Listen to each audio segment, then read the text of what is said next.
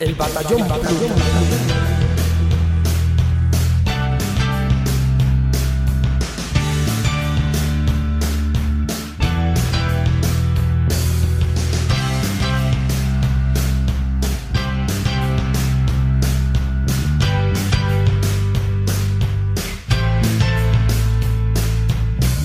Bienvenidos al Batallón Pluto, el podcast sobre videojuegos más escuchado en Alexandria y el favorito de los bichos Buri.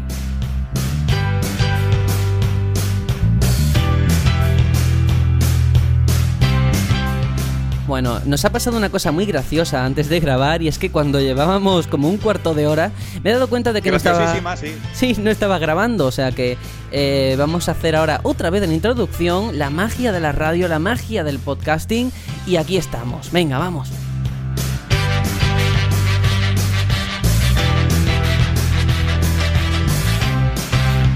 Una cosa que sí conviene recordar es que dejamos atrás el E3 y posiblemente con él todo lo relacionado con el hype y la ilusión. Y es que el verano no es una fecha muy buena para las noticias de este sector, vamos a ser honestos. Pero al menos sí que mirando lo que nos espera en el horizonte, lo que vemos son muchos lanzamientos y eventos como la Gamescom que prometen animar estos meses.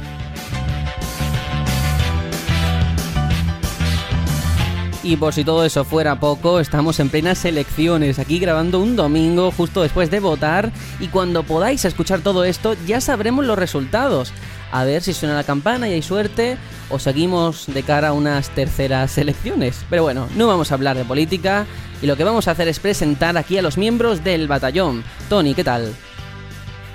Bien, bien, guay. Eh, la primera vez de, de decir qué tal está genial. La segunda, pues venga, también. Pues muy bien, muy bien. Y ya, mira, ¿sabes qué? Diré una cosa distinta, ¿ya? Porque no, puedo dejar pasar esto. Hoy es un día bonito. Elecciones aparte, que bueno, también puede ilusionar a mucha gente. Hoy hay doblete en Copa por parte del Atlético de Madrid. Las féminas y el juvenil han hecho la Copa, venciendo a Barça y Madrid. Toma ya. Ay, esto es lo malo de repetir la presentación, que ahora me tengo que tragar el fútbol. Pues sí, sí, porque aparte el juvenil le ha metido cuatro goles al portero que era el hijo de Zidane y, deja un sabor muy bonito eso. Sí, ¿no? Y no es calvo el hijo, así que a lo mejor es de otro. Bueno, yo creo que vamos a instaurar, a instaurar una nueva ley. O sea, aparte de no hablar de política, tampoco vamos a hablar de fútbol. Y yo creo que ya sí nos quedamos todos tranquilitos, felices. Pero luego tú te vas y juegas al FIFA en tu Play 4. eso no me gusta. Pero es diferente, es diferente. Bueno, vamos a saludar también a Hitor. Hola por segunda vez. ¿Qué tal?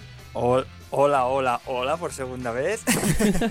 Aquí estamos. Y un poco también por cambiar lo que no, nadie va a oír de, lo, que dijimos antes. Eh, como has dicho en la introducción, que hay pocas noticias ahora en esta época de verano.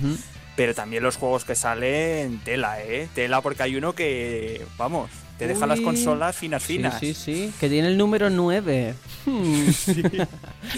Sí, luego lo vamos a comentar también que tiene lo suyo. Y quiero dar también la bienvenida por segunda vez, por supuesto, aquí a nuestro invitado Alfredo, que se ha animado a venir al programa. Te has comido uno de los errores que no nos han pasado nunca, ¿eh? Sí, sí, yo no digo nada, pero todo se sabe. Es decir, que encantado de estar aquí.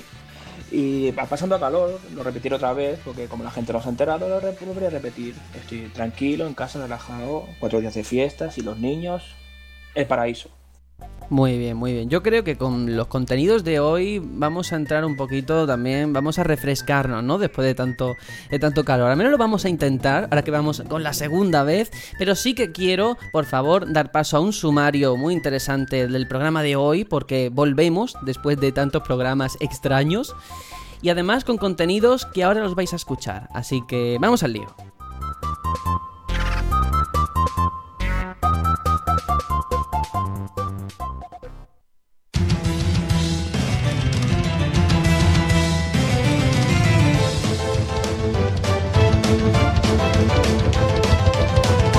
Dejamos atrás el E3, pero nosotros continuamos con más fuerza si cabe.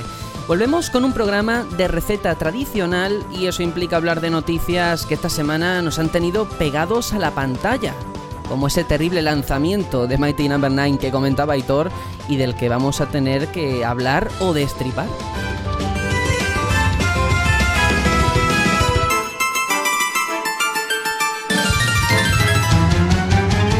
No podemos decir que no lo esperáramos, la verdad, pero el posible retraso de Record sí que nos ha cogido desprevenidos.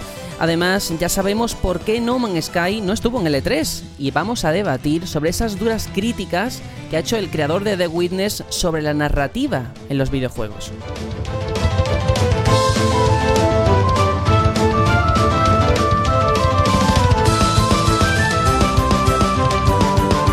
Hay más noticias y un debate que centraremos en las rebajas de verano de Steam, que ya están aquí. ¿Están este año a la altura? Todo esto y mucho más, por supuesto, en el programa de esta semana. Así que ahora sí que sí, comenzamos.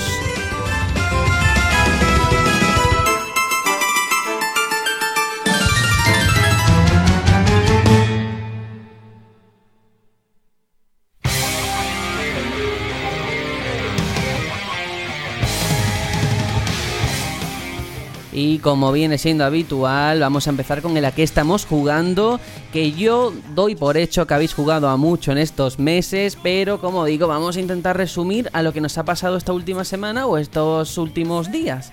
Tony, en tu caso, ¿a qué has estado jugando?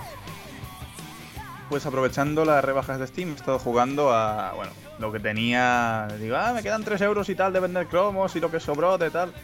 Y digo, pues mira, me voy a coger este juego que está rebajando estaba rebajado como a euro 79 o así. Y es un juego español que se llama Mind, Paz tus álamos. Y es un juego de puzzles con mucha personalidad, con unos gráficos bastante buenos. Está hecho con un Real Engine 4. Y. Ostras, la verdad es que está bastante, bastante chulo. La historia es una ira de olla, pero, pero muy bestia. O sea, de hecho, hay partes que suceden en Menorca, luego hay una parte que sucede en una sierra de, de, de Cataluña. Y en general el juego es una locura, es una locura muy bonita. Y me lo terminé, nada, en, cuatro horas seguidas. Y está chulísimo. Yo os lo recomiendo si os gustan los puzzles. Y vas jugando con la naturaleza, vas haciendo que se haga de noche, de día, que llueva, que aparezcan algunos elementos que si, si no haces cierta cosa no aparecen, pero si quitas un objeto de un lugar desaparecen. Es jugar con el escenario y con mucha naturaleza. Y el nivel final que tiene una. O sea, está como una, como una ola congelada del mar. Es espectacular. Entonces, los puzzles, que es lo más importante, están bien, son asequibles. Mm, en fin, es fácil para alguien que no. Hmm. Mira, mi experiencia con Mind ha sido que hay puzzles facilitos, pero algunos me han costado 20 minutos, media hora. Ah, bueno, bueno, por lo menos están medianamente equilibrados, supongo. Sí, sí, sí, tanto. Está muy chulo. Guay. ¿Cuánto te ha costado? Euro 79. O sea, por, euro 79, sí, sí.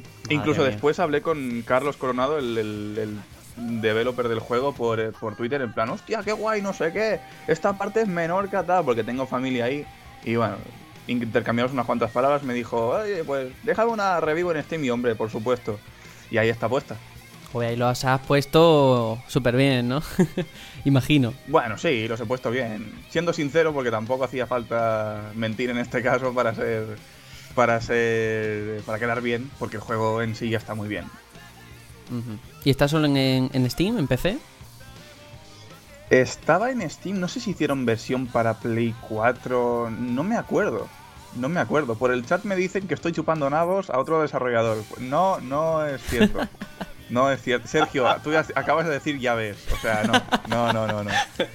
No, o sea, yo aquí soy el chivato del chat. Aquí a mí no se me falta respeto por, por detrás. No, pero sí que es cierto que, es una producción española y si encima es de calidad habrá que apoyarla, ¿no? Eso es así. Sí, sí, no, claro, claro. Que también hemos tenido ñordos a nivel español, no digo que no. Hombre, claro, como, como todo, ¿no? Tiene que haber de todo en la viña del señor. Bueno, pues muy bien. Eh, no te has currado mucho en la que estamos jugando, ¿eh? Antes de dar paso y todo, tengo que decirlo. No me lo has explicado muy bien. Esperaba una exposición un poquito más. Es que lo he explicado antes. Es que lo he explicado antes. Bueno, a ver. A ver, es un juego de puzzles ambientado en la mente de un señor que está en coma. Y no quiero spoilear nada más porque no quiero arruinar la historia, que ya os digo que es una ira de olla total. Vale. Yo cuando he leído el nombre del juego, pensaba que sabía de qué, qué juego era. No, no, estaba totalmente equivocado. No, no es el Estaba yo Talos. pensando en, otro que se llama Talos Principal, Sí. pero Hombre. pienso que no tiene nada que ver. Bueno, son de puzzles también, con naturaleza, pero no, son distintos. Las fotos tienen un parecido, ¿no? Es decir, el ambiente así muy abierto, con naturaleza, Sí, ¿no? Con mucho, mucha pradera, mucho césped. Sí, pero no, no, no. Son... He probado los dos y son distintos. Ujú. ¿Con cuál te bien. quedas? Pues del. Es que el Talos solo he probado la demo, con lo cual no, no, sé- no te sabría decir. Vale, vale. Bueno, estupendo. Pues si no tienes nada más que decir sobre el juego, vamos a dar paso a Aitor a ver qué nos has traído. Pues bueno, yo antes de decir qué he traído a, a esta semana, Mm. eh, tengo que decir que en este parón que tuvimos, eh, estuve haciendo el tourmalet de los videojuegos y estuve pasándome tanto Assassin's Creed Unity, Syndicate y después eh, Watch Dogs. ¿Qué o sea, dices? Fue una temporada a tope Fuerte. ¿eh? Ubisoft, Sí, sí. yendo a los, a los suburbios de Ubisoft. Pero bueno, ahí queda la anécdota. Eh, no, no traigo nada de eso. Ah. Esta semana traigo The Evil Within. Es un juego que Ujú. tenía, tenía ya de hace tiempo y tenía pensado subirlo a nuestro canal de YouTube y tal para ver si daba tanto miedo y tal. Pero dada que mi conexión es tan pobre, pues al final nada. Dije, bueno, lo juego y ya está. Vaya por Dios. Y, y nada, el juego bien, bien. Eh, Mikami y sus idas de, de olla. Miedo, mm, yo no pasé tanto miedo, la verdad. Eh, es un juego que bebe mucho de, de Resident Evil, está clarísimo. y, y que también un poco creo de, de Silent Hill, ¿no? Eh, un juego de acción, no hay partes de sigilo, pero bueno, se puede jugar perfectamente eh,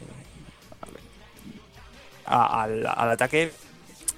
Es verdad que es en dependiendo del modo de dificultad te puede escasear muchísimo el tema de balas y tal, pero creo que, que se puede jugar perfectamente a, a- a pincho, ¿no? Digamos.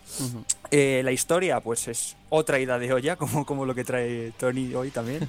es una ida de olla espeluznante, eh, porque no te enteras hasta casi el final de qué está pasando. de No spoilees, por favor. No, no, no, no, no traigo nada de spoilers. Eh, pero es, es eso, o sea, el que lo vaya a jugar, que no se espere algo machacadito, porque no, eh, o sea, es una comida de cabeza total.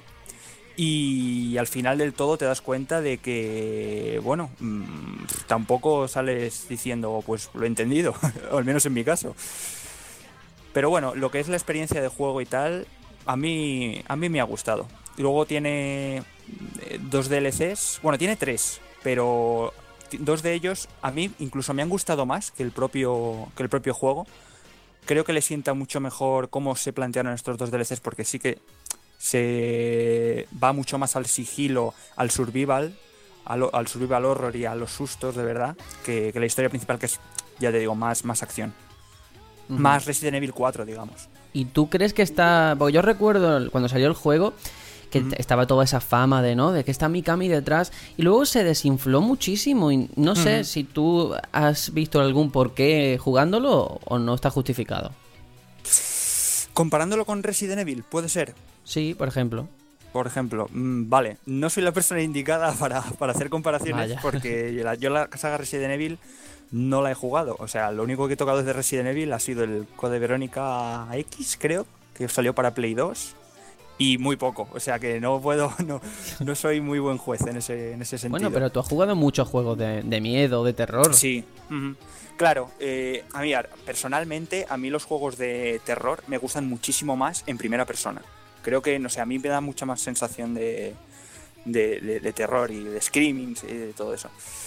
Al jugarlo en tercera, y ya te digo, está más, está más planteado como juego más de acción. O sea, sí es verdad que tiene sus momentos de, ir pausado, de no jugártela tanto, controlar el tema de munición y tal pero, pero se nota muchísimo que, que bebe del 4, del Resident Evil 4. Ujú. Le dieron muchos palos, ¿verdad? Sí, Cuando sí. salió, no sé. Sí, que por las barras mucho. negras que había arriba Eso, y las barras Sí, negras, sí, el sí, verdad. también. Igual, conserva esas barras negras. Pero las Durante- puedes quitar en PC. No, O yo por lo menos no he sabido. Sí, pues, yo, sí. pues yo lo he jugado con, con las, bar- con las barras. Hay una forma en la que si metes un código, eh, no sé qué, en qué lenguaje. Oh, Dios Qué mío. Dios complicado, sí, sí, sí, se puede, se puede.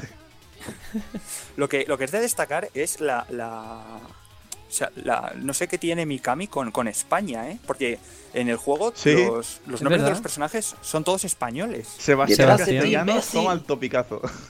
Le encanta.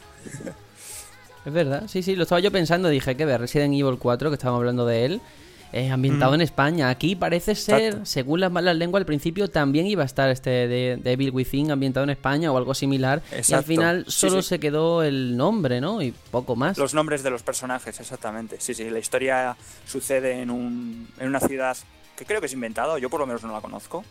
Estadounidense, obviamente. Y, y nada, spoilear, no voy a spoilear nada. Ya os digo que la historia, pues eso, es un mindfuck impresionante. Y hay mucho gore, mucho gore, mucha motosierra, mucho, mucha sangre por todos lados. Y mucho, muchas zonas asquerosas con, no sé, vísceras raras por las paredes. Ya os digo, muy, muy, muy Silent Hill también en ese sentido. ¿Y cuánto te ha durado? O sea, ¿te lo has acabado? Sí. Y he de decir que me ha sorprendido la duración. Me ha durado 15 horas. A mí me parece está un bien. juego larguillo, la verdad. Está Sí, sí. bien, está bien. Sí, normalito. Para ser de este género, me parece un juego lineal. eh, me parece muy, muy, muy bien el- el- la duración. Y una cosa, cuando salió había problemas de popping. Eh, ¿Qué tal ese aspecto ahora?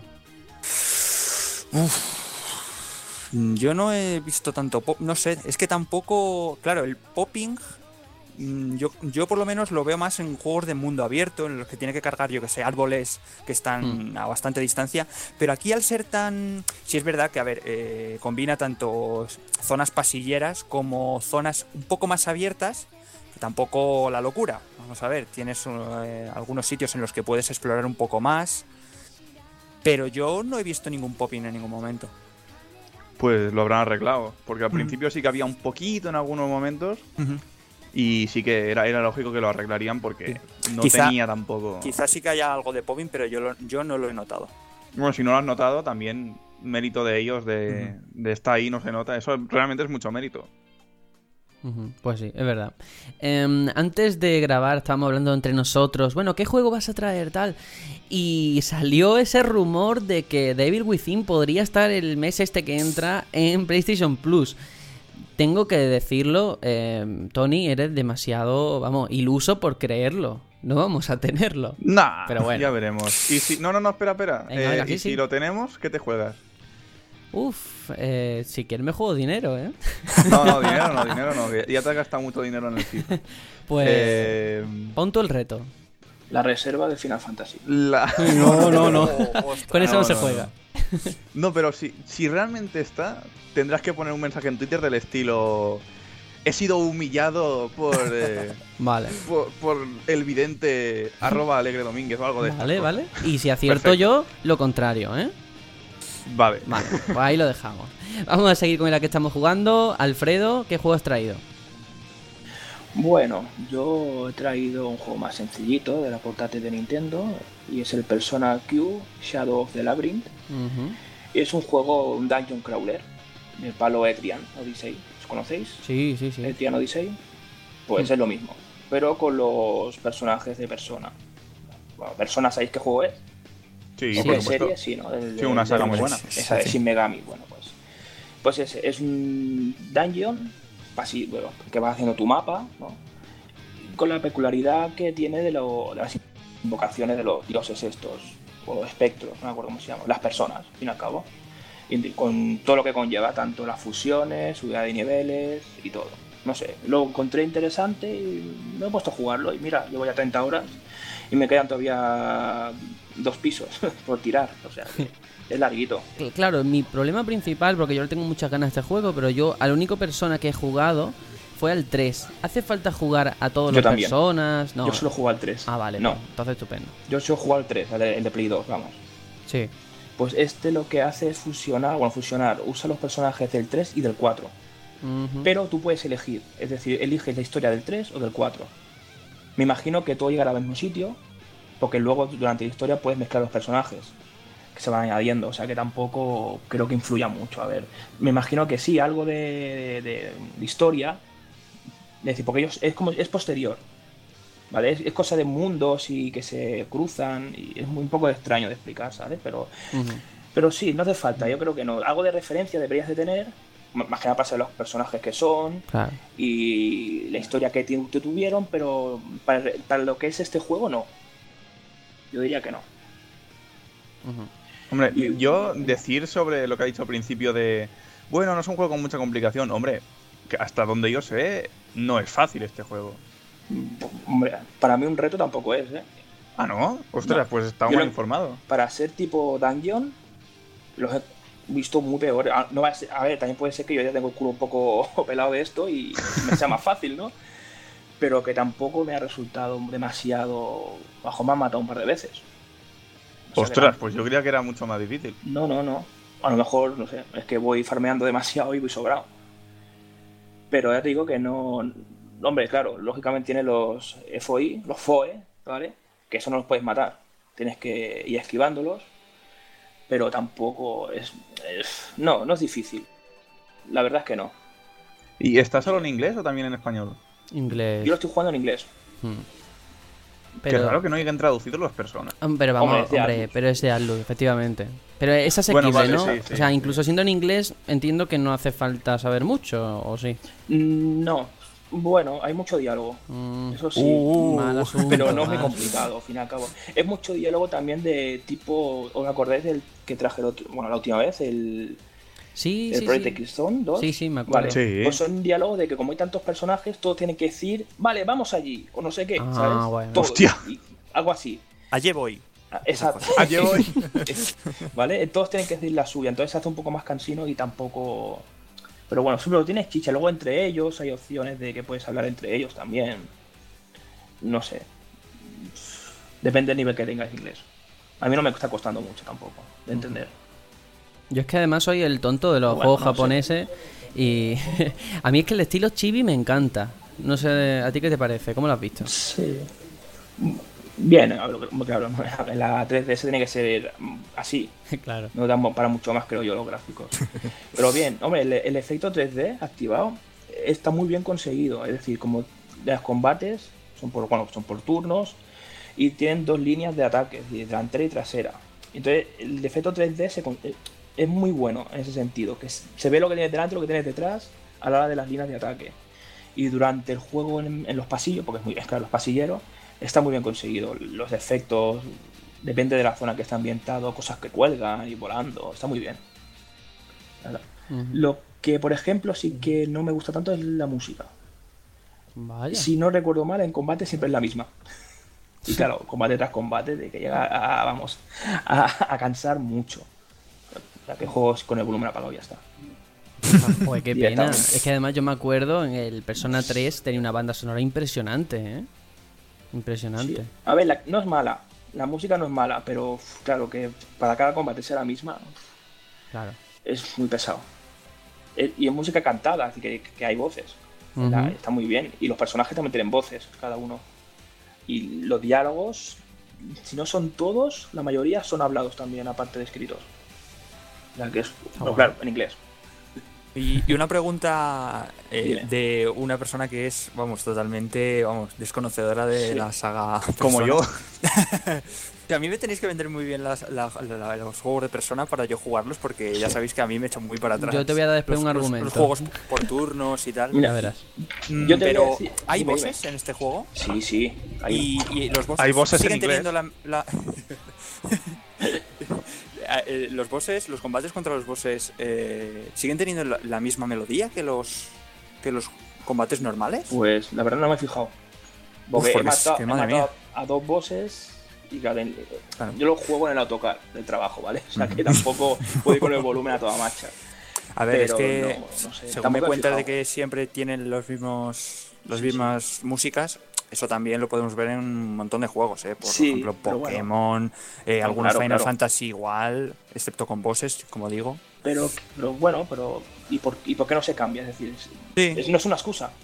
Y también depende, ¿no? Porque hay veces que la canción es la misma, pero a mí no me cansa.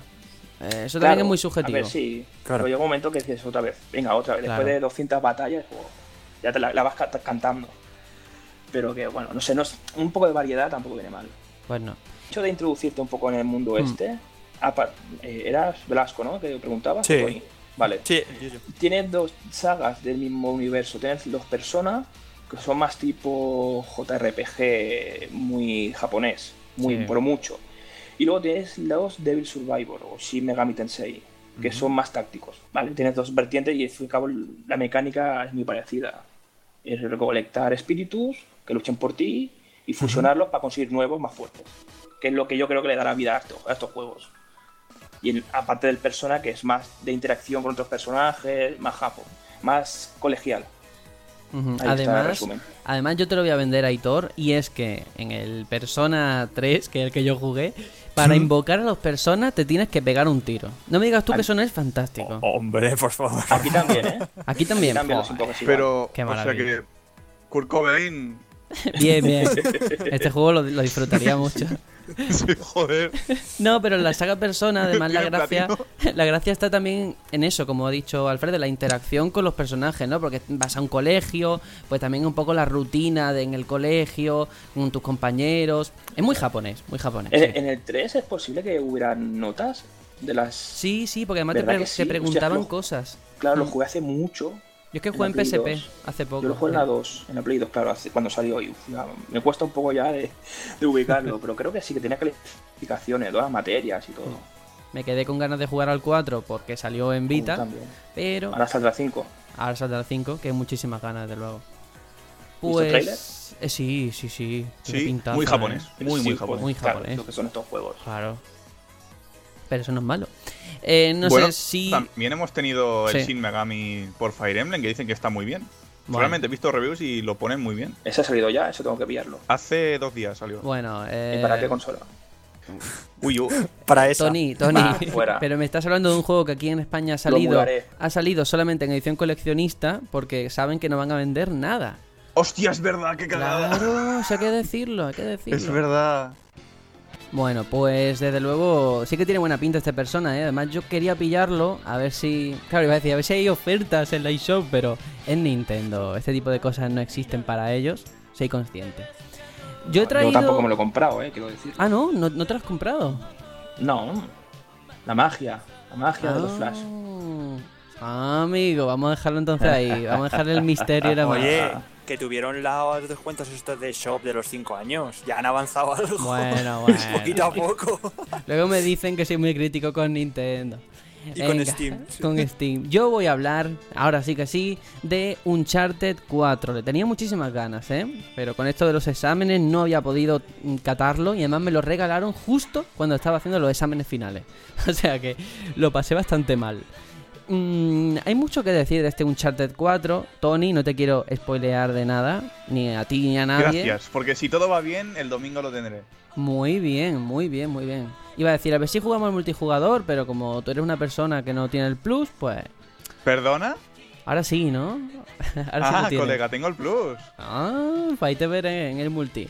Pues mira, este Hombre, Uncharted claro, te partiré el 4, mm, argumentalmente no voy a decir mucho, simplemente lo que ya todos sabemos. Eh, Nathan Drake se quiere por fin retirar ahora que está con Elena. Y Sam, su hermano, entra en su vida y cambia todo. Voy a dejarlo ahí, ¿vale? Una cosa así como muy de cliffhanger, porque no quiero estropearlo. Pero sí que quiero decir muchas cosas sobre este Uncharted 4, cambios respecto a los anteriores que me han sorprendido. Y es que eh, no es un cambio brutal, eso está claro. Pero sí que he, he visto que han pulido mucho la fórmula respecto a los anteriores, porque además jugamos hace poco al Collection, Tony tú también, o sea que lo tenemos muy fresco. Y una cosa muy interesante en los tiroteos, por ejemplo, es que han metido fases de sigilo, que no es Metal Gear, hay que aclararlo. Aquí hay partes en las que hay eh, hierba alta, te metes ahí y los enemigos no te ven. Pero está un poquito mal hecho porque a la más mínima ya salta el rombito y te han visto. Pero bueno, se aprecia la intención, ¿no? De poder encarar los enfrentamientos al menos de otra forma. Además ahora con ese mundo no es abierto, como he leído en muchos sitios, no es un mundo abierto, pero los escenarios son más amplios y se agradece. han metido también una cosa que yo no había visto en ningún análisis y creo que mm, conviene decirlo, el tema de las conversaciones con múltiples respuestas, ¿no? Que lo vimos en la PlayStation Experience, recuerdo, o algo así, que se presentó como una novedad, que aquello parecía más Effect o yo qué sé. Sí. Finalmente no es Mass Effect ni mucho menos. Al final eh, te preguntan, yo qué sé, eh, cuéntame de tu vida, Nate. Y te dejan elegir cuatro cosas, pero todas llevan a lo mismo. O sea, simplemente un pequeño guiño, pero mira, está chulo. Una Eh, libertad simulada, ¿no? Sí, sí. Vamos, yo creo que ni simulado. O sea, todo el mundo sabe que no eres, no eres libre, pero, pero mira, es un detalle, ¿no? Y el gancho. El gancho ha sido la gran inclusión, creo yo. Eso de poder ser ahora Tarzán está guapísimo, la verdad. Ha salido súper bien. Hay quien dice que se ha copiado de Tomb Raider, que Tomb Raider se copia de Uncharted, en fin, eh, la historia de siempre, ¿no? Pero yo creo que lo ha sabido utilizar muy bien. Y una cosa importante es que yo he visto la influencia y la experiencia que tiene Naughty Dog tras The Last of Us, ¿eh? Porque incluso en la interfaz, ahora cualquier cosa te ponen unos iconitos, a lo mejor pu- pulsa el triángulo y te lo ponen de una forma muy sutil, que no te, fin, que no te raya la cabeza ni nada. Todo muy de las sofás. Incluso en la narrativa, que un charter al fin y al cabo es Indiana Jones, tiene mucha historia. Y aquí, eh, quiera que no es lo mismo, vas a por un tesoro y curiosamente, también hay que decirlo, el pobre de Nate nunca se lleva ningún tesoro, ¿eh? Siempre descubre las grandes riquezas y al final no se lleva nada. Pero bueno, Hombre, se lleva la chica. Como Sí, Indiana- en realidad, hombre. Indiana Jones Exactamente. se lleva el tesoro. Siempre se lleva la chica Indiana Jones, ¿no? Eso es verdad, eso es verdad. Y además en este juego a nivel visual, madre mía, Elena, cómo ha mejorado, ¿eh? Porque Elena yo me acuerdo en el primer Uncharted, en el segundo, le veía que le faltaba, o sea, no me terminaba de, de empatizar con el personaje. Y aquí es que han hecho los gestos que tú dices, madre mía, si es que es una persona. Empatizas muchísimo con los personajes, sobre todo con Elena, como digo. Me ha encantado visualmente mm, y tengo que decir que me he pasado más tiempo haciendo fotos que jugando, ¿eh? Es que estaba con la boca abierta. Normal. normal. Flipante, ¿eh? Porque, a ver, yo he visto vídeos y tal, pero cuando he jugado, digo, pero ¿cómo esto lo mueve una Play 4? Normal, sin Sí, sí. neo, sin, sin nada. Flipante. Sí, sí, sí. Eh, o sea, mm, yo podría decir perfectamente que Uncharted 4 es el juego mm, gráficamente más top y, y artísticamente más top. Y a la par quizá con Dark Souls 3, que he visto, ¿eh? Superando a PC. Hostia, Dark Souls 3 te parece un juego top gráficamente. En, artísticamente. Artísticamente. Ah, vale, vale, no, entonces. ahí nada que discutir, sí. sí. Pero yo, yo estaba pensando lo mismo esta mañana, ¿eh? A nivel gráfico no he visto nada igual en consola y en PC tampoco. Tenía miedo de decirlo porque ahora vendrán los Master Race, ¿no? ¿Cómo que no? No, no, ya, ya lo digo yo. No, no, no. Lo digo yo por ti, Sergio. Ah, o sea, vale, vale. me parece impresionante el trabajo de Naughty Dog. Estos tíos, de verdad, les dejas currar en PC y yo no sé qué harían. Porque de verdad Uf, que me parece Yo una brutalidad lo que consiguen. Yo pienso que o han tocado el techo ya de Play 4 con esto, o, o no sé cómo lo han hecho, cómo han Yo creo que no, esto ¿eh? para que lo mueva. Porque tú piensas, cuando salió el primer Uncharted, la gente decía, madre mía, flipante. Luego te sacaron el Uncharted 2 en la misma consola. Y luego el 3. Pero era distinto. Play 3 tenía una estructura muy, muy difícil. En cambio, Play 4 es muy accesible. Yo Y sí que fe. había que trastear un poco en plan, a ver cómo va esto, tal, no sé qué. Pero Play 4 es súper fácil programar en ella, por lo que sé. Bueno, No es un sé. caso como los God of War, que siempre han sido los top de las consolas que han estado. Sí, Sí, y el 4 sido tiene para- pinta que también, ¿eh? Por eso han, han exprimido al máximo cada consola a las que han salido, que es una cada generación. Pero mira, si todos los juegos estuvieran a nivel de este Uncharted, es que yo no pido más. De verdad, es que lo he visto tan bien que no tengo ninguna queja a nivel gráfico. Ninguna, ¿eh? Ninguna. Llevo 15 horas, iré más o menos por el final del juego porque voy por el capítulo 19, 20, creo que son 20 y tanto, 22, 24. O sea que me queda muy poco. Estoy jugando en difícil, todo hay que decirlo, porque yo soy de la opinión de que Uncharted Muy bien. hay que jugarlo Un en machote. difícil. Claro que sí, claro que sí. No en aplastante. Difícil ya es, porque está mal hecho. No, no, es broma, broma. Pero sí que, Tony, hay una cosa que al menos a mí me pasa y es que, por ejemplo, en los tres anteriores Uncharted, yo te digo, el Uncharted 1, el 2, tal, siempre hay un par de escenas que yo creo que todo el mundo la tenemos eh, en el recuerdo, ¿no? El tren, el desierto, el cementerio de barcos, o sea, en todas Los hay créditos. los créditos. En todas hay un par de momentos que tú dices, madre mía, esto se me va a quedar marcado, ¿no? Y es verdad que en este Uncharted 4 no hay ese momento. Al menos yo no hay nada que diga. ¿Cómo que no? ¿Cómo que no? Chiquillo, espérate. A ver, quizás para mí el momento top que tú digas, esto me voy a acordar con el paso del tiempo, sea... No, no, spoiler. No, no, no voy a hacer spoiler. Lo que se vio en el E3, la fase de, Sí. del... Ah, vale. sí. Esa es la que yo Sí, creo. com- esa fase completa es, bueno, una de las mejores escenas que he Brutal, visto eh. en mi vida. Sí, sí, impresionante. Pero no es una crítica de todas formas lo que estoy diciendo. O sea, si yo creo que no hay momentos así que tú digas, buah, nada más que me acuerdo de esto, es porque creo que a nivel general ha mejorado mucho respecto a, la- a anteriores, ¿sabes? Creo que no hay altibajos como podía haber a lo mejor en el 1, que era tiroteo, tiroteo, tiroteo, tiroteo. O yo que sé, o en el 3, la fase en la que estás drogado en el desierto, que me va. En fin, no voy a hacer spoiler, ya está. Me queda ahí. Pero bueno, que eso, que muy bien. Mm, también hay que decir que no hay mucho tiroteo en comparación con los anteriores. Lo han convertido. ¡Gracias a Dios! Sí, sí, sí, lo he visto que se ha vuelto más como lo que tendría que ser, porque, vamos a ver, eh, Nate es un investigador, un arqueólogo, un lo que tú quieras, ¿no? Pero no es un tío que mata gente por matar. Bueno, tengo tres juegos que dicen lo contrario. Claro, pero en este yo creo que han aprendido. Y aquí está Sí, sí, sí. justificado. Está justificado. Y vamos, me ha A flipado. ver si cuando ¿eh? lo juego puedo decir que le han dado el final que merece a esta saga. A ver, yo es que no he llegado todavía, pero uf, ya estoy echando de No me lo spoilees, yo- por favor. No, no te voy a Nunca, ¿eh? spoilear, pero me da pena llegar al final. Con eso te lo digo todo. No quiero que se Porque acabe. sabes que es el final de verdad de todo. Claro, ese es el problema. Y además, creo que ya digo, a nivel argumental, han sabido darle una profundidad que en los anteriores a lo mejor no estaba muy conseguida. Ahora realmente entiendes eh, lo que Elena eh, quiere, ¿no? Que es cuidar de la familia, de tal y cual, que no se vaya de aventuras toda la vida, Nate. Y Nate, sin embargo, tiene ese lado que es un aventurero, no puede dejar esa otra vida atrás. Y está Pero muy eso en el muy 3 bien. más o menos ya lo podías ver Sí, sí, bastante. sí, sí, se podía ver. Pero en este me ha gustado mucho porque incluso, bueno, hay momentos em, otra vez de la infancia que ahí lo voy a dejar. Me encanta, me encanta. Yo, antes de pasar, no quiero que se quede en el tintero. eh, igual, el doblaje, genial, como siempre. Hmm. Momentos yo me he partido el culo con algunos diálogos. Y, y easter eggs muy, muy, muy buenos. Sí, spoilers, pero que- muy, muy buenos. Sí, Yo totalmente. tengo una pregunta, Sergio. Dime. ¿Es necesario jugar toda la saga para jugar a este? Sí, yo creo que sí. Sí, sí, yo creo que sí. Si no. es que no juega ninguno, digo por eso. Pues píllate la collection porque para mí esa remasterización está súper es que- bien hecha, ¿eh? Y está baratita, tres juegos por 30 euros entre Ya, pero me, me da mucha pereza. Estos juegos, la verdad. No los juego por pereza, la verdad. Pues. Me recuerda mucho a Tomb Raider y Tomb Raider es un juego que da mucha pereza. Oye, uy, uy, uy, uy. No, yo, yo creo que es una de las grandes sagas que se hicieron en la pasada generación, ¿eh? O sea, una de las grandes cosas que nos llevamos. Muy, muy contento. Y el multijugador. y el multijugador que no lo he podido catar mucho, pero lo que he jugado pinta bien. No es como de las sofás que la verdad es que estaba súper perdido en el multijugador, quizás porque llegué muy tarde, sobre todo. Pero aquí genial, ¿eh? Impresionante. Y ahora encima han prometido que van a meter actualizaciones gratuitas, que se agradece muchísimo, que va a molar mucho. En breves viene la primera. Sí, es verdad. Lo que pasa. Mm. Lo que pasa es que si os quejáis de que hay mucho tiroteo y tal, ¿cómo os puede gustar el multijugador? Que es a lo Es que se va. distinto, es distinto. Claro. Y además es que, ya digo, el, el gancho cambia todo, ¿eh? Sobre todo eso en el multijugador, porque es... eh, todo el día te lo pasas saltando y te sientes de verdad que parece que estás en una película. En los anteriores también, pero es que en este dice, pero ¿cómo he sido yo capaz de hacer esto? El juego te obliga a moverte continuamente. Sí, sí.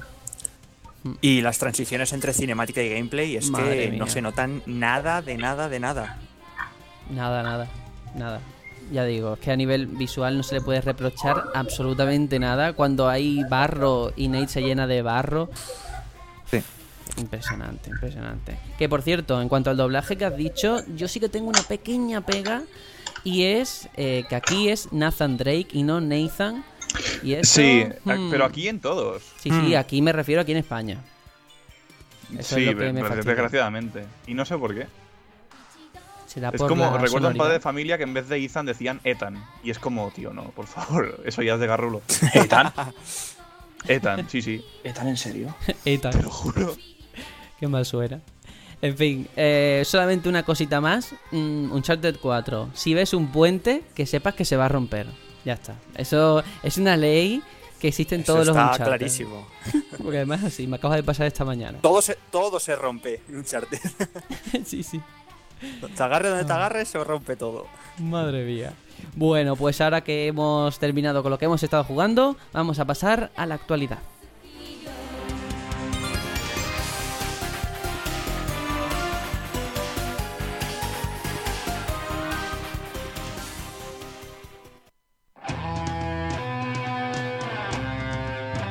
Las noticias.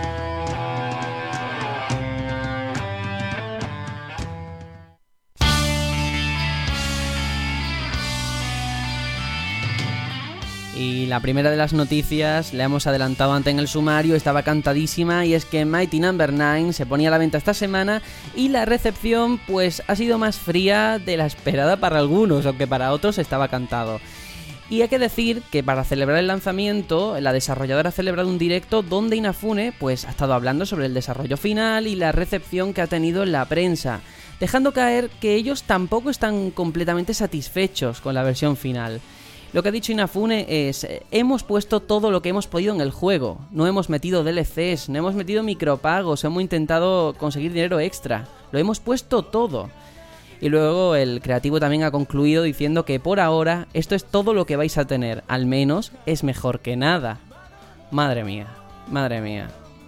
No sé si alguien de verdad creía que Mighty Number 9 podía salir bien después de tanto retraso. Pero ahí sí, está. poder Eh, podía. es que el problema- pero... el problema- sí. A ver, poder podía a pesar de que ya olía, porque hacer un, con eso, o sea, con un Real Engine hacer eso, mm, mal. O sea, esto lo puedes hacer en Unity. Pero después de tanto retraso dices, bueno, estarán puliendo, tal, no sé qué.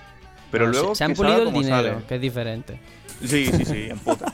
Pero, o sea, que luego alcohol. como sale y el tío diga es mejor que nada, es para darle dos hostias, pero bien dadas.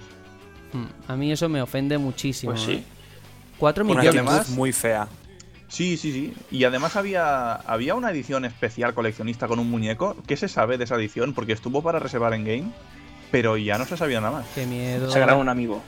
No sé, pero hablemos No, de pero el 4. problema del que tiene el juego este Es que son 4 millones. es, es el, te- el- Sí, y, los retrasos. Es decir, a lo mejor el juego, ¿alguien lo ha jugado? Es decir, ¿es, es bueno o no es bueno? Ni, ni demo ni nada. O sea, Nada. no he jugugado nada. Solo sé que lo claro, que mejor- dice yo sí, lo mejor sí, la, jugué la la gente está muy quemada por los retrasos. No, yo jugué a ¿Y la demo? ¿Y qué tal? y era horrible. Pero ¿cómo la jugaste? Si era solo para backers. Bueno, es que esa demo ha estado rulando por internet. Es Ah, la, vale, la vale. gracia, ¿no? Esa es la gracia. Pero era horrible. Horrible en el sentido de que la gracia del Mega Man, al menos como yo lo entiendo, es esa precisión en los saltos, saber calcular, darle a los enemigos, tal. Aquí es horrible, horrible. Juegas con dos botones, hasta una persona sin brazo podría jugar, la verdad. Y, y eras, vamos, ortopédico totalmente. Los diseños horribles, anodinos y, y fatal, de verdad. No me gustó absolutamente nada. Y el juego final, por lo que he estado viendo de gente que ha pagado por él, no ha mejorado, ¿eh? No sé dónde, al parecer el, el tiempo, todo el desarrollo, el retraso, ha ido a parar por el multijugador. Porque el multijugador daba problemas, al parecer, los servidores y tal. Pero vamos, Pero no si lo no veo jugaste excusa. tú al multijugador, jugaste a un jugador. Ya, pero te digo los retrasos que ha tenido. Yo he jugado la campaña. Pues. Es que no, no. Mm, Mira, un juego puede salir mejor o peor, pero que ya luego el creador, que además es Inafune, tiene todo eso de, ah, Mega Man, señor Mega Man, tal, diga que es mejor que nada, tío. Hostia, Es no tener vergüenza. Es un ser muy No. arrogante. es, Exacto. es para matarlo. Y a ver, cuidado que este tío está a cargo de Recore. Bueno, bueno, bueno. No sé, ¿de Mighty Number 9 queréis cebaros un poquito más o pasamos a la siguiente? Pues hombre, a mí No. me parece gravísimo el tema de que te puedas romper una consola o un PC. Esto ya, eh, vamos. Y que haya webs que le, que le tengan eh, Como aprobado virus. de nota, me parece. Es que hay vamos. sitios que lo detectan como un virus. Para mí es la metáfora Sí. perfecta, ¿eh? De lo que ha sido Mighty Number 9. Pero, A ver. pero ¿te la rompe, te la rompe o simplemente se queda bloqueada? Se queda bloqueada para siempre. Te la Se, rompe. bri- se papeles.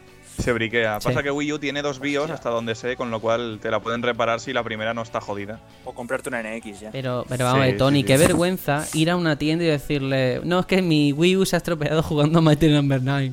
A mí Ya, yo- tío. me daría vergüenza tener que decir eso. Pero en Sí, fin, en sí, fin, sí. yo creo que hay que seguir hablando de Inafune porque eh, una cadena británica, y pasamos a la siguiente noticia, ha confirmado el retraso hasta finales de año de Record. Hablabas tú antes de, ¡Hombre! bueno, ¿qué va a pasar con Record? Pues podría, podría retrasarse, porque recordemos que el juego debe salir el 13 de septiembre, pero Amazon ha confirmado que llegará a las tiendas el 16 de diciembre, o sea, de septiembre a diciembre. Em, y la fecha la, subimos, hace poco en el E3. Todavía no hay una mm. confirmación oficial, pero cuando el río suena, ahí está el tema. Uf, y con el precedente tan cercano de No Sí, sí, sí, lo raro es que solo se retrasa una vez. Tened cuidado con vuestras consolas y ordenadores porque también lo romperá. Viendo el panorama. Pero bueno, mira, eh, ya veremos a ver qué pasa. Ojalá salga, al menos, si es cierto este retraso, salga en diciembre, que por lo menos salga. Porque además pintaba muy bien, pinta muy bien, todo hay que decirlo. Eso de que va a salir también a precio reducido por 30 euros, me parece una decisión brutal, buenísima. Pero que llegue. A mí eso ya es que ya me huele, tío. Da mucho miedo eso. Es que ya. Estás evaluando tu propio producto, eh. No, hombre, tampoco. No, yo, estoy con Sergio. Yo creo que. A ver, aunque Inafune esté en los dos proyectos, pero lo están haciendo gente distinta, o sea. Guardad este audio. A ver, Quiero decir... claro, yo mismo en el E3 lo comparaba este record con Ratchet Clank. Ratchet Clank también, por cierto, salió a 35 euros. O sea, mm, no es sinónimo de nada. Hablamos de un reboot. Hablamos de un reboot. Qué? ¿Y qué es un juego con todas las de la ley? No sé. Sí, no te digo que no, pero bueno, ya, veremos, ya veremos. Venga, ya veremos. Vamos con otra, No Man's Sky, a muchos les sorprendió que se perdiera el pasado de 3 de Los Ángeles, pero su máximo responsable, Sim Murray, ha dejado claro que esto no tuvo nada que ver con problemas internos ni un posible nuevo retraso. Cosas que podríamos haber hecho la semana pasada. Eso es lo que ha dicho en Twitter y ha puesto, lo ha, enumerado. 1. Ir al E3 y generar más hype. 2. Hacer que nuestro juego sea mucho mejor. Escogimos la segunda opción.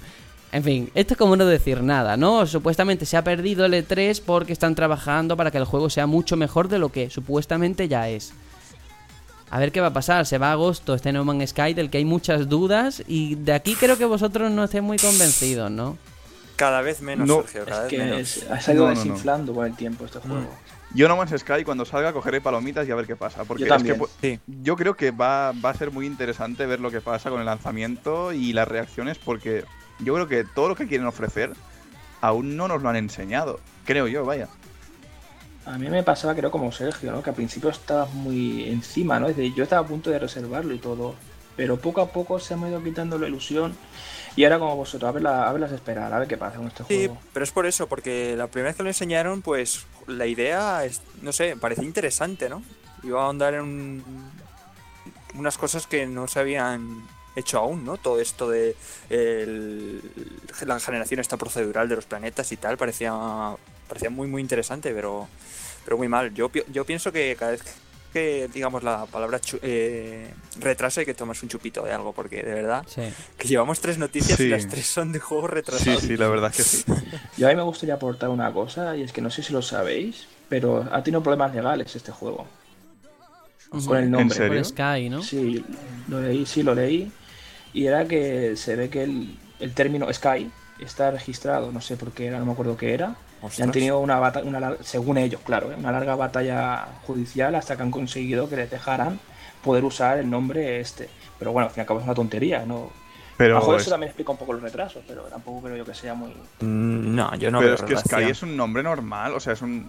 Es un nombre como Mesa o... Sí, pero no sé. bueno, ya. Sí. A lo mejor se puede utilizar en, ciertas cosas, en otras no. Bueno, a ver, Saga, Banner Saga 2 ha salido, o sea fue una pugna que se ganó. Bueno, Tony, siempre, así como dato, existe la leyenda urbana de que Jen Simmons de, de, Kiss ha patentado la palabra zumo de naranja. O sea, que todo el que compre un zumo de naranja le da dinero. y, igual Disney no tuvo el cumpleaños feliz en América o algo así. Claro, tenía Warner, o, algo. así. O sea, son leyenda urbana, pero es cierto que el, término Sky es una tontería. No creo que tenga nada que ver con el retraso, pero mira, es un dato curioso, desde luego. La siguiente noticia sí que creo que tenemos que dedicarle un tiempo considerable porque es importante. Y es que el diseñador de videojuegos Jonathan Blow, creador de obras tan personales como Bride y The Witness, y conocido también por su particular punto de vista sobre la industria, pues cree que los guiones de los videojuegos son terribles. Así lo ha afirmado en una entrevista a la revista Time en la que opina que sobre el momento actual de un medio, según él, este medio tiene preocupantes deficiencias en la narrativa. Esto es lo que ha dicho, ¿vale? Dice, en el momento que alguien opina sobre las buenas historias de los videojuegos es porque las comparan con otros videojuegos. Si las comparas con otros medios como ciertas películas o novelas, las historias son sencillamente terribles. Solo en el mejor de los casos son como la historia de una serie de televisión en la que hay un villano y un antagonista que trata de derrotarlo. Son historias muy simplistas y no es algo sencillo de arreglar. ¿Estáis de acuerdo con Jonathan Blow? Estoy de acuerdo con ahorcarlo. Exacto. es que este tío se olvida que esto es un video, que es un videojuego. No hace falta tampoco tener una historia tan profunda. Hay juegos que sí, pero otros que tampoco. Hace falta aquí. Mira el Doom, por ejemplo. ¿Qué historia que es tener? claro. Más de la Claro. básica. Mm. Ninguna. Es una es- excusa para pegar tiros. Y encima el Jonathan Blow este lo dice como si hubiese jugado a todos los juegos de la historia. Exacto. Hay juegos que sí que necesitan una gran narrativa y los hay. Y los hay, y mucho los que hay. pelis. Life Por is eso, Strange, exacto. Until Dawn, Sí, sí. pero... Pero otros que tampoco. No sé. Además, Yo ahora, mira, voy, no a hacer sé. de, voy a Sí. hacer de viejuno sí. y en la época de 8-16 bits, narrativa, la justa. Y era, eran divertidos y nos pasamos la, la, la, la vida con esos juegos. Y Sí, nadie le importaba. Bueno, el Jonathan Blow incluso ha criticado a Uncharted, que incluso define que es como ahora mismo uno de los mejores exponentes, pero que ni aún así iguala a una serie de televisión normalita. Pero es lo que dice Alfredo. O sea, por un lado tenemos Doom, por ejemplo, que es divertido sin necesidad de historia. Pero luego está Spec of the Line, por ejemplo. Está mm, Final Fantasy. Está Dark Souls, que no tiene una historia al uso, pero la cuenta de otra manera. O sea, cada uno explora una vía diferente. Y creo que eso es la riqueza que no tiene el mundo del cine, por ejemplo. Exactamente. O sea, eh, yo creo que vamos a estar todos de acuerdo con Jonathan Blow. Eh, Un videojuego nunca se va a llevar un Oscar, obviamente, porque es que no, no, se, no puedes competir, o sea, no puedes comparar una cosa con otra porque son totalmente distintas. Pero obviamente eh, hay de todo, ¿no? En la viña del señor hay juegos que tienen una narrativa pobrísima, eh, o sea, paupérrima, y, y otros que son, bueno, que ya quisieran muchas series y, y muchas películas. Aún Entonces así, no se puede generalizar. Aún así, un Oscar, eh, que los hay de muchos tipos, los relacionados con banda sonora, sí que yo creo que los, los criterios que se siguen a la hora de darlos son los mismos que se seguirían en, a la hora de dar un premio a banda sonora de un videojuego. Bueno, Sí, claro, porque fi- técnicamente es lo mismo, es poner una, un- Hombre. una historia musical a. pero a un no es igual, porque aquí también la música es dinámica. Según lo que haces, cambia Claro. la música. Ahí interviene también el diseño Sí. de sonido, pero es que aquí también no hay unos Oscars. Aquí hay que decir las cosas como son. No hay un- una academia que tú digas, vamos a premiar tal, tal, tal y cual. Pero bueno, estamos No, hablando aquí los Oscars que tenemos. Hmm. Los Oscars, los Oscars que Y- tenemos son una- un escaparate de venta, Sí, que son los Game sí. Awards. Hmm. Y vamos, yo ya lo he dicho mil veces y lo cierro aquí. No puedes hacer un, unos Oscars de los videojuegos de los mejores juegos del año en diciembre. Y tampoco creo que los Oscars sean el mejor escaparate para fijarse, porque ahí también hay cada maletines que te caga. O sea, Bueno, pero- que Sí. tampoco sea un Sí. sinónimo de calidad. Y Sí, además los jueces son viejos de mierda. Exacto. Sí, pero bueno, a ver, de todas formas, él, él lo que dice es que las historias en videojuegos no son buenas. Yo creo que aquí todos estamos de Porque se vayan a acuerdo hacer series. que no es verdad, claro. O sea, no es algo cierto. Y además que lo diga alguien que, que ha hecho The Witness o, o Bright, que no son juegos que destaquen tampoco por la narrativa, ¿no? Sorprende mucho. No, no, no. Pero bueno, este se habrá ido de putas con los de Land Simulator y estará roto, yo sé. No sé, pero mira, están dando mucho hablar estas declaraciones y no entiendo qué es lo que busca. No sé si es que ahora está haciendo algún nuevo juego y quiere atención mediática o yo qué sé. Pero bueno, ahí está. este Oye, pues mira, que yo pienso que podría pues ser él el primero, ¿no? Que nos que nos dijera cómo tiene que ser un buen guion de videojuegos. Claro, la verdad es que sí. Que de ejemplo. Claro. Pues sí. Eh, quien tiene que dar ejemplo, por cierto, es Sonic, que cumple 25 años y el jefe de la marca, eh, que tiene un nombre impronunciable que no puedo decir, ha dicho lo siguiente respecto a los futuros planes de la legendaria mascota de Sega. Ha dicho, una de las cosas sobre Sonic Boom Fire and Ice es que retrasamos el juego un año, algo que Sega no hace de forma habitual, pero con este énfasis en la calidad se está intentando devolver a Sonic donde solía estar. Estamos totalmente centrados en volver a convertir a Sonic en un icono del entretenimiento, no solo de los videojuegos. Queremos ir a todas las plataformas y elevar su estatus todavía más, lo que explica que estemos haciendo tantas cosas relacionadas con él. Eh, hay que decir que el próximo mes espera que presente de forma oficial su próximo juego, desarrollado por el Sonic Team y del que todavía no se sabe nada. Sobre todo esto, eh, Tony, Alfredo, que creo que sois los cegueros aquí a muerte, no sé qué os parece esto. Bueno, seguidor de Sonic. Eh, bueno, es buena tranquilo. noticia. Yo quiero que lo dejen tranquilo ya. Que no, No, sea hombre. un Sonic. ¿Sí? Por favor. Yo, yo- yo quiero que nos dejen tranquilos a los que queremos un buen Sonic. Exacto. Que lo último bueno que hemos tenido ha sido el Sonic Generations. Que sí, que era muy buen juego. Pero hace falta algo nuevo. No sé. A ver, yo Sonic Boom lo jugué porque es el crepúsculo de los videojuegos. O sea, es, es una obra horrenda y disfruto de algo que está mal hecho en plan. Pues es patético. Y hasta es como un vídeo de los Vengamonjas. Es cutre y ahí está lo gracioso y es absurdo. Pero hace falta ya algo bueno. Sí. Yo pienso que este Sonic que están haciendo puede que sea la última bala. No, No, porque ha habido Sonic muy malos y han seguido. Es como la. Sí. ¿Sabéis la saga esta que se llama. Eh, Ryzen? Que son todos basura, Sí. pero siguen haciendo. Pues, pues Hombre, si Ryzen ha sobrevivido. Hay mercado y Sonic Sí, sí, ha tenido muchos tropiezos. De hecho, quiero también acordarme de un vídeo que está por ahí eh, en el Twitter oficial de Sonic. Han puesto para celebrar el 25 aniversario un vídeo repasando la carrera de lo que ha sido Sonic y poniendo un mensaje al lado de cada título principal, ¿no? Y ponía Sonic, cuando llega al de 2006, al Sonic de 2006, pone Loading y no ponen absolutamente nada. Y luego cuando llegan a. Sonic Boom, de todos los juegos hablan, ¿no? Y cuando llega Sonic Boom, habla solo de la serie, una serie que ha tenido un éxito internacional, no sé qué, y ni mencionan el juego, ¿eh?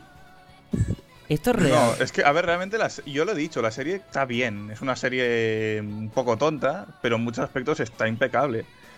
Pero es que los juegos. hay lo que hay. Aún así, yo creo que Sega tiene colchón, yo creo. Y Sí. le pasa como a Nintendo, ¿no? Tiene colchón para cagarla Sí, tres o cuatro sí. veces más. Y bueno, recordad que Sega tiene Atlus desde hace unos años, o sea que hay Exacto. colchón.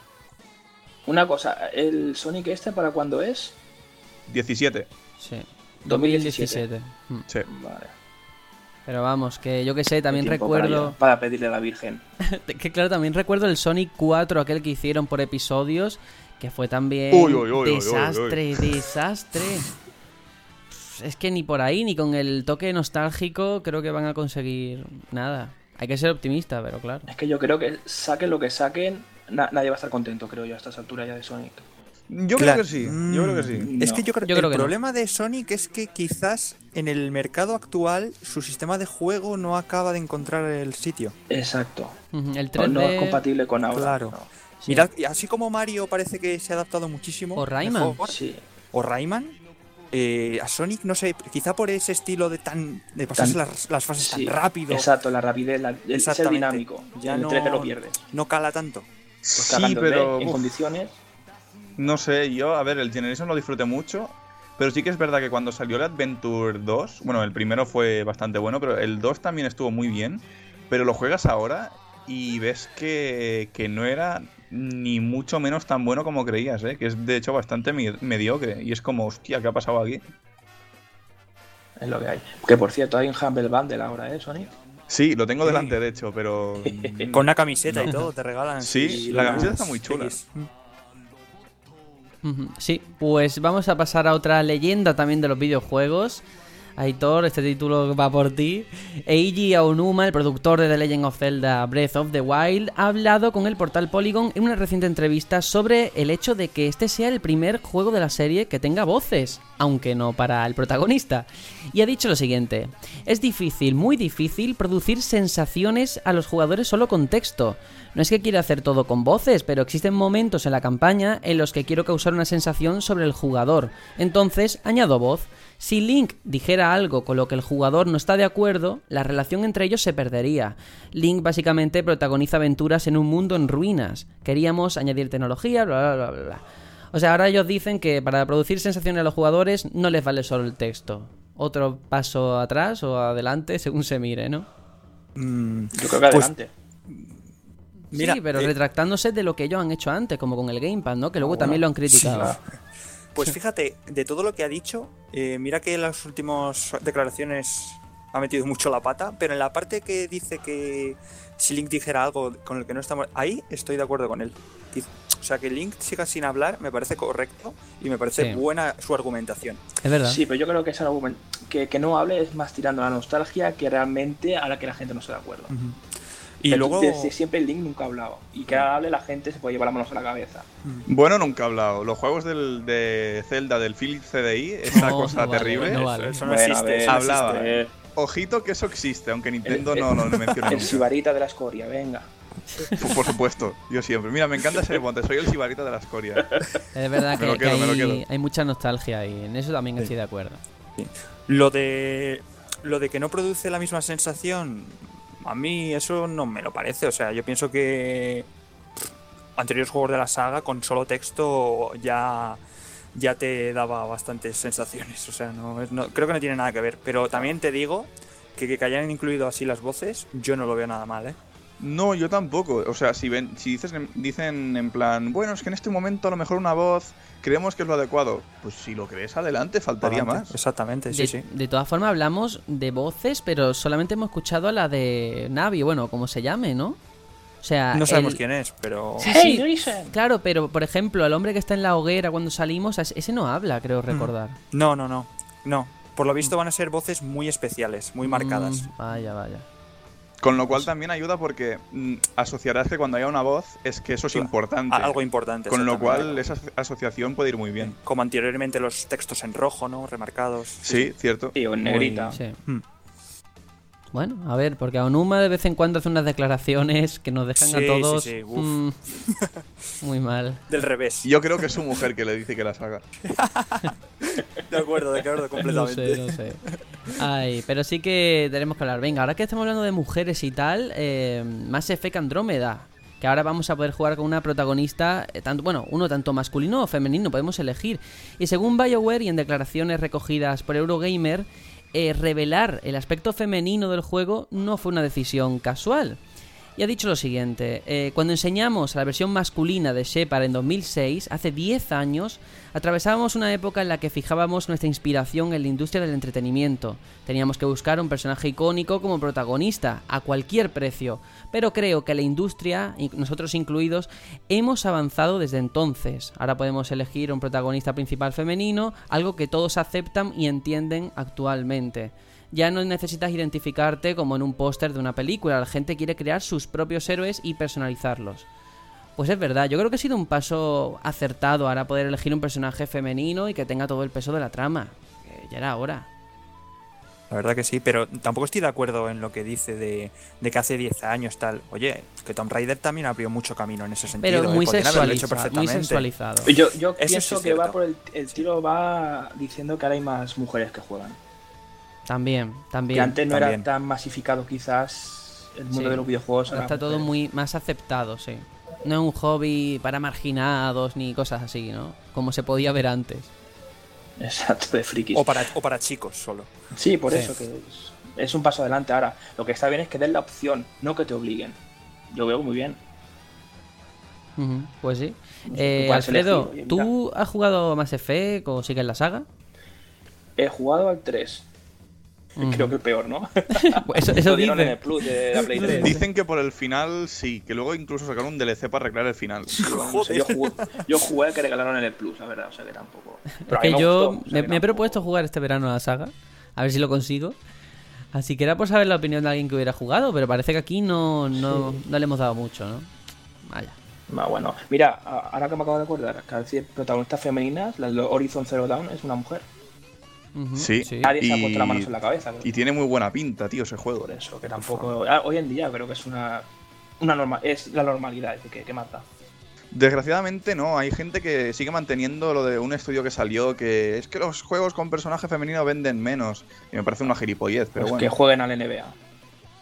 Ahí También. Todos son hombretones. Hombre, yo no focalizaría la culpa tanto en los que han dicho eso, sino en la gente que no compra esos juegos, porque a lo mejor hay estudios y es verdad que poniendo a una mujer en una portada venden menos.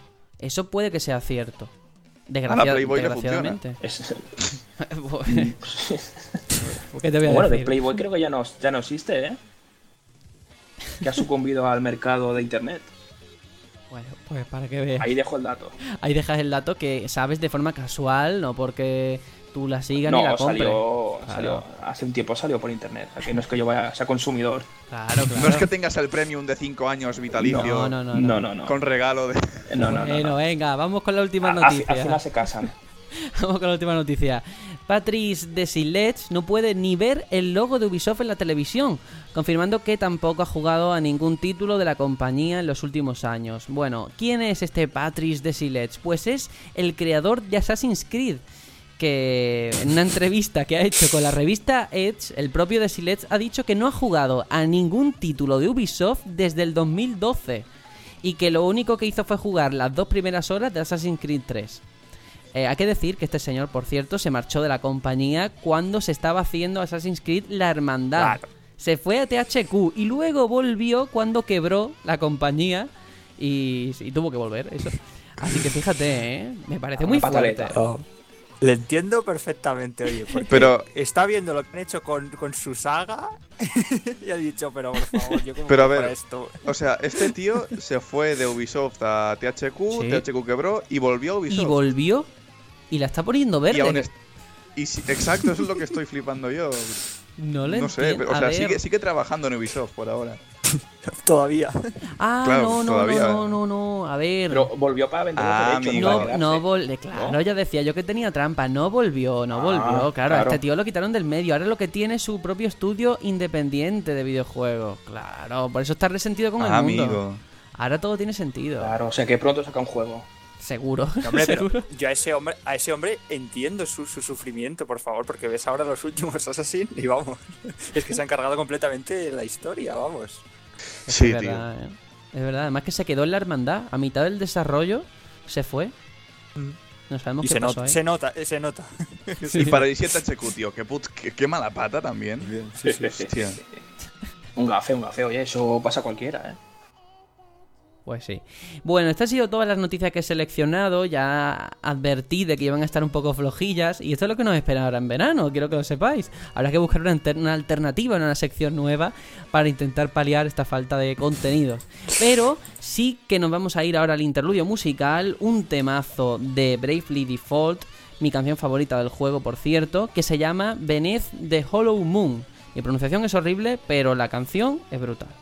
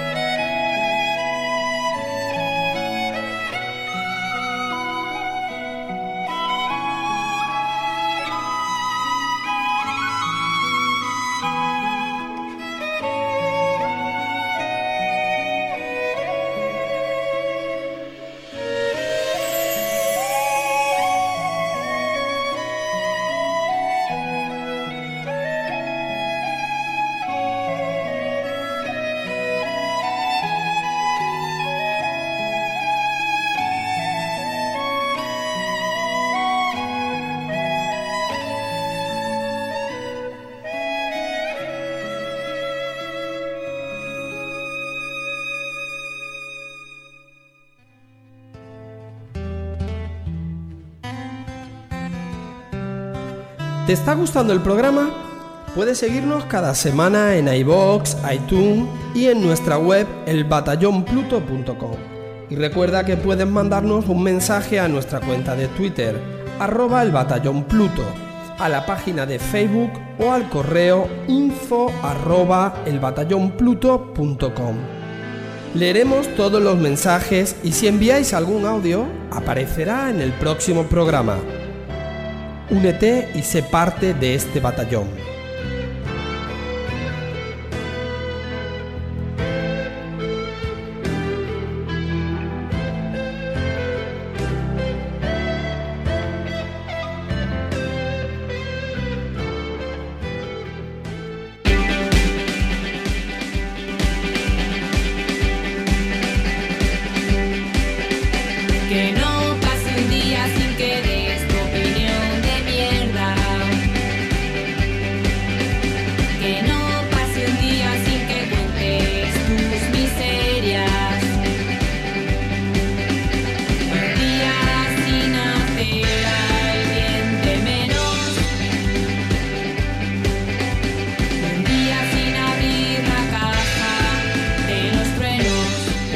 Aquí estamos con la opinión de mierda, esta sección que había que recuperar después de tanto tiempo porque merece mucho la pena. Y es que ya están entre nosotros las rebajas de Steam de verano y con ellas vuelve el consumismo, la frustración y la habitual frase de ya no son lo que eran.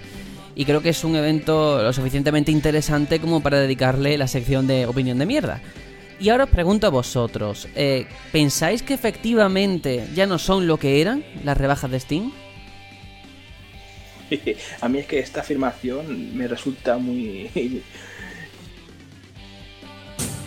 Muy que venga. Muy que. Se ha quedado ahí, ¿eh? Cliffhanger. Se, se ha quedado. No, que he de decir que me recuerda mucho a la afirmación de que con Franco se vivía mejor. Simplemente. Estaba pensando lo mismo. Muy buena, muy buena.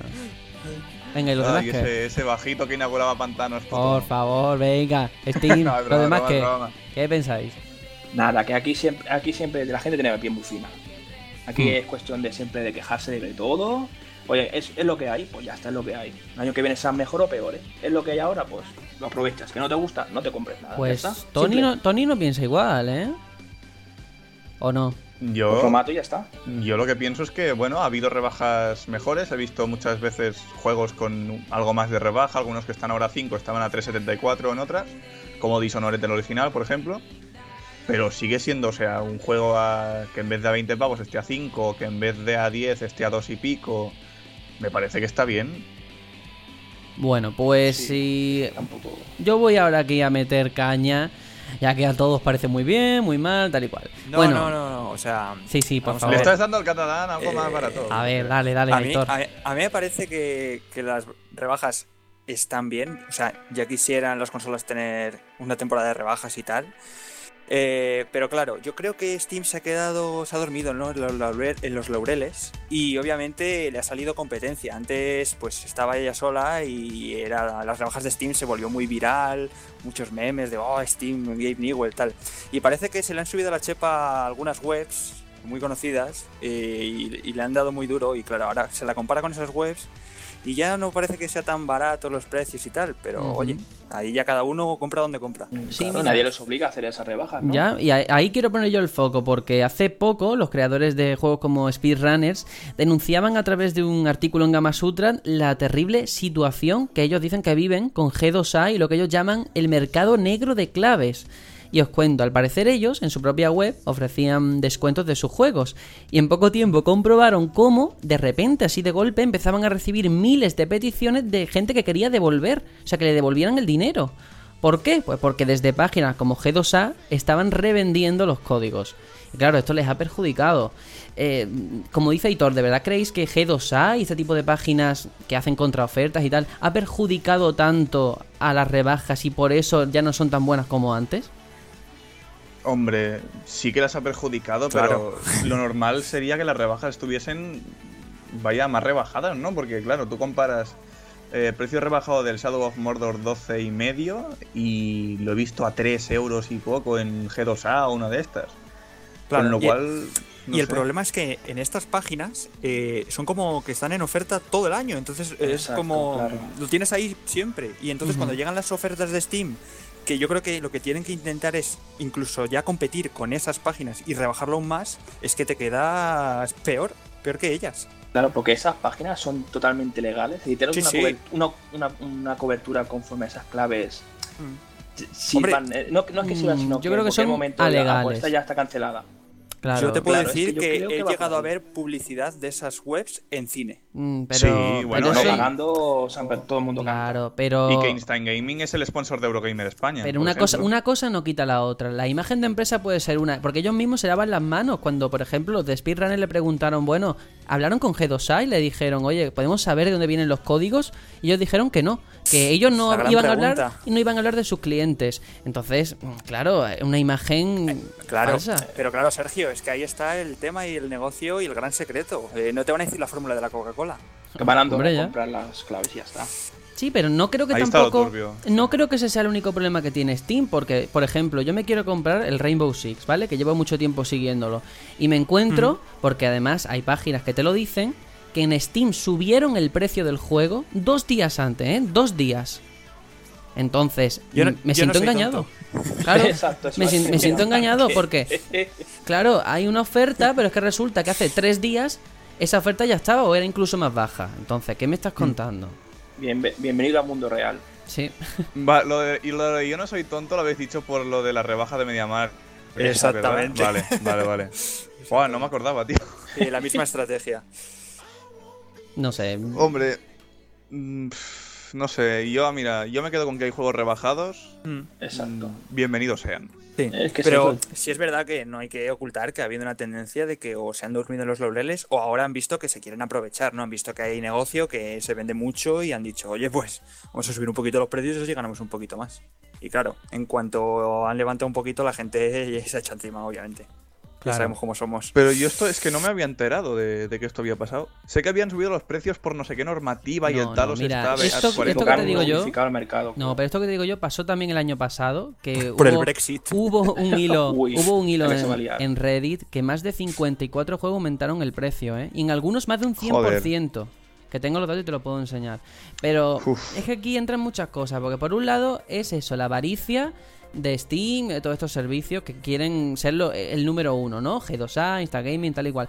Y por otro también, que tú lo has dicho, la exigencia del consumidor, porque no es lo mismo Steam cuando salió que ahora, que nos han cebado de juegos. Hay una saturación con Humble Bundles y historias. Pero también Steam dudo que sea quien quien sube el precio del juego. Eso, eso el control quien lo tiene es el desarrollador. Steam solo te dice, pues te recomendamos que tal y como está el mercado y el juego que tienes y tal lo pongas a este precio, pero el control lo tienes tú, con lo cual en teoría no son ellos quienes suben los precios. En teoría. ¿Sabes qué pasa, Tony? Que tú ahora, como desarrollas en Steam, te veo muy políticamente correcto. ¿Se te ha No, pero yo digo la.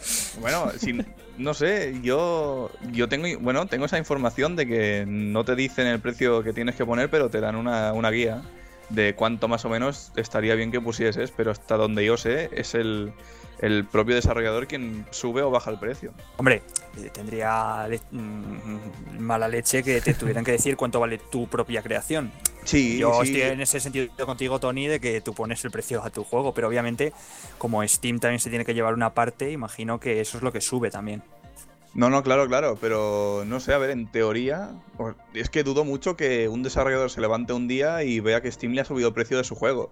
O sea, eso es totalmente ilegal.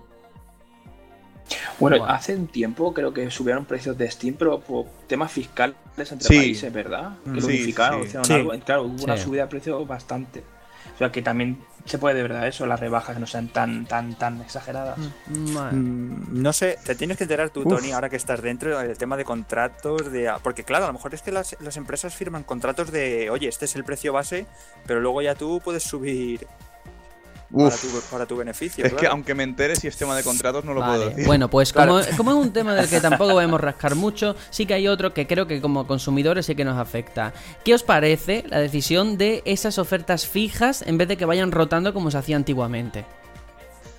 A ver, realmente te ayuda, o sea, no tienes que estar súper pendiente y te ahorra Claro. mucho tiempo. Pero el- Pues lo jugoso contra. que era estar ahí en plan, ay, ¿cuáles eran las Claro, siguientes? Era un festival, era, Era la Navidad, magia. Disney World, claro. Le han, qui- le han quitado la magia. ¿no? Sí, era la magia, pero si te pillaban currando en algún lado te jodían mucho. Sí, pero mira, por ejemplo, desde el móvil lo puedes hacer, ¿no? Claro. No comprar desde Sí. el Sí, móvil. bueno, claro, sí, sí. Sí, ¿no? Pero, Pues no hay claro, excusa.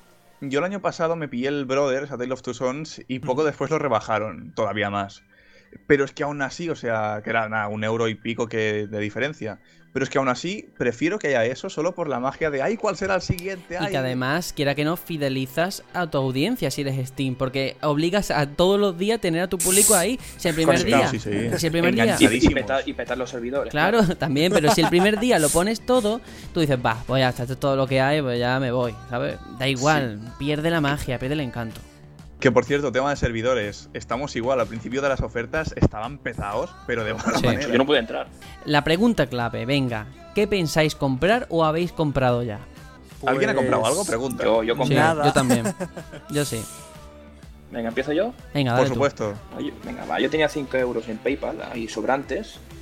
Y me he gastado, si eran 3, con el Torchlight 2. Muy Y bien. todavía me quedan 2 pensando a ver qué hago. Pues por tres y pico tienes el Hotline Miami 2. No me gusta. Vaya, vaya por Dios, jolín. Por dos uno euros y no está me el gusta. Half-Life 2. Y This War of Mine también lo tienes a un 75% de descuento. Tampoco te gusta. euros y pico, sí. No, no puedo salir de presupuesto. Bueno, no pasa nada. Bueno, yo voy a decir lo que me he comprado. Yo me he comprado el Killer is Dead de Mm. Suda 51. Valía 3 euros y pico también. Porque es un juego que lo tengo en mi Yo pensaba que ibas a lista. decir Killer Instinct. No, no, no. Lo tengo en mi lista de deseados. pero es un juego que, a ver, yo sé lo que me voy a encontrar. Eh, gráficamente es horrible. Jugablemente tampoco es nada del otro mundo. Pero bueno, mira, por 3 euros está bien. Mm, Parece ser que hace poco lo metieron en un Humble Bundle. Yo no me di cuenta. Pero bueno, da igual. Estoy contento por 3 euros. Pero ya está. Eso es todo lo que voy a pillar, ¿eh? Poquito más. Pues, mira, yo con lo que tenía he comprado el Mind Path to que es el que he dicho antes, y el Brutal Legend, porque es un juego, a mí los juegos que son muy cachondos Uf, y ya lo muestran en el tráiler. Es que además ver ver a Roba Alford y yo que sé, a tantísima Alita Ford, a todos estos iconos míticos del heavy metal, es que eso no tiene no tiene precio, de ¿verdad? Si Yo del heavy metal no tengo ni idea, o sea, no sé ¡Hala! quiénes son, Qué cagada. pero un, un juego doblado por Jack Black, que es un tío que me cae fenomenal. Y Santiago Segura aquí, ¿eh? Ah, pero no, está en inglés el juego solo, ¿no? No, está en español. Ah, No, pues yo lo está estoy jugando en doblado, inglés. Está doblado. sí, de es- Segura. Claro, esa era la gracia. Ah, pues yo lo estoy. Bueno, prefiero jugarlo en inglés, ya lo he empezado. y, y mira, tengo de hecho apuntado cuáles me gustaría pillarme.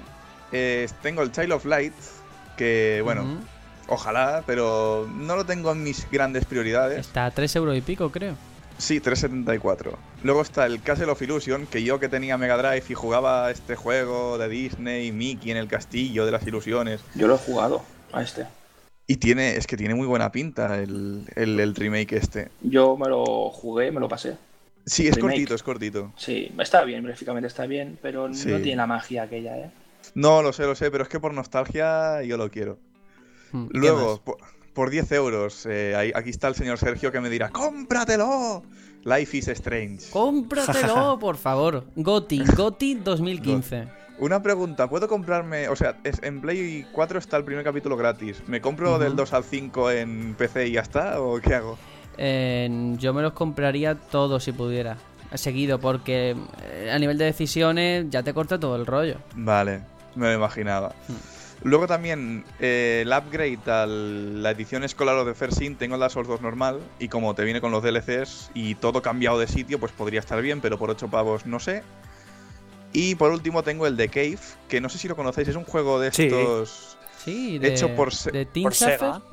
¿puede ser? No, no, sí, sí, Double Fine. Sí. Double Fine que es de Team Schafer y publicado por Sega. Que probé la demo en Wii U, lo típico que te la regalan, ah, no sé qué, vamos a probar mil demos antes porque es Navidad y no hay nada abierto. Y me gustó, me gustó mucho el, el rollo que iba. El Así narrador es súper cachondo. Sí, sí, sí, se ríe de tu cara siempre. Bueno, pues muy bien. Eh, así como dato para cerrar simplemente este debate, que al final no ha habido debate, me da mucho coraje. Yo vengo aquí con armas para pelearme en lo que sea y vosotros demasiado tranquilitos. Esto no puede ser, ¿eh? Es que ¿Y si qué- le das a un catalán cosas más rebajadas, ¿qué quieres? Yo Hay quiero, dos catalanes yo aquí. quiero discutir, eso es así. Pero bueno, el, el último dato, y así lo dejo, Skyrim. Skyrim no lo han rebajado, todo el mundo esperando a pillarlo de cara a la actualización gratuita del remaster, y no lo han rebajado tanto, ¿eh? Ahí han sido Coño, listos, claro. han dicho, ¿eh? Hombre. Vamos a caer, por favor. Pero bueno, ¿Qué esperaba? vámonos ya con la microsección La Cifra para ir cerrando el programa de esta semana.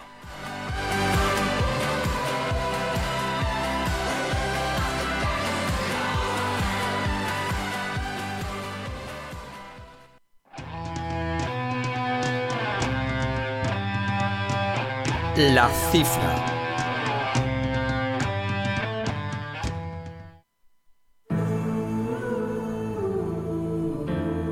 Y aquí tenemos la microsección habitual, muy antigua ya, la cifra. Y la cifra que he traído esta semana eh, tiene mucho que ver también con el mercado globalizado actual.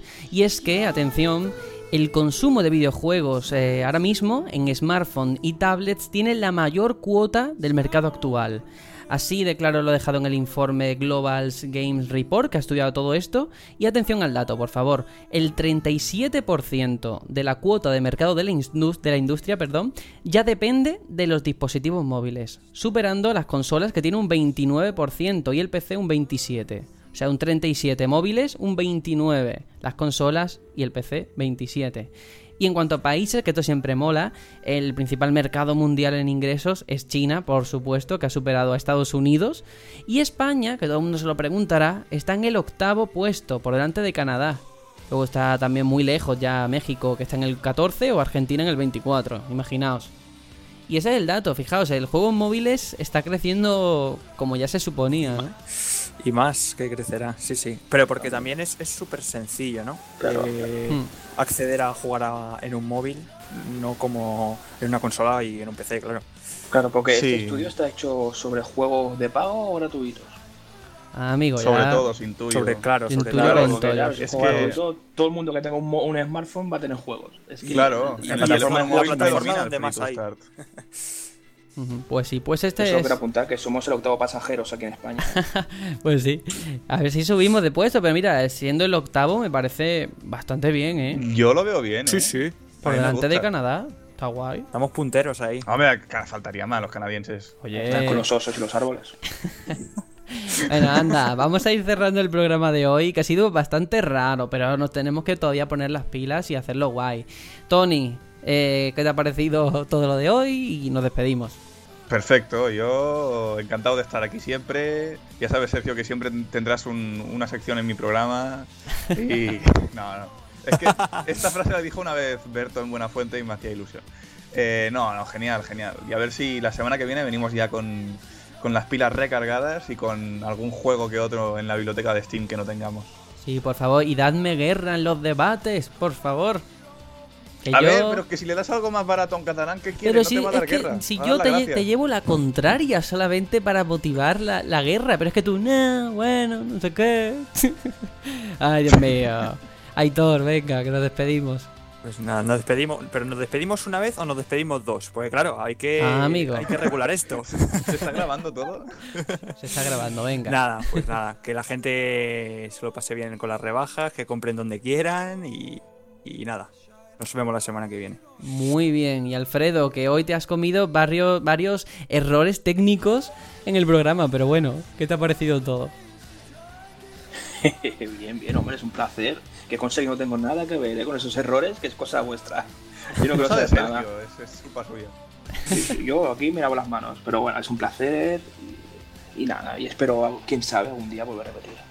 Claro que sí, claro que sí. Aquí invitamos a todo el mundo. Esta es vuestra casa. Esto es la casa de los Martínez. Aquí entra y sale todo Dios. bueno, pues nada, yo también me despido. Hasta la semana que viene. Volvemos otra vez con la rutina semanal. Y ojalá que tengamos contenidos y noticias que poder traer a los que nos escuchen. Venga, nos vamos.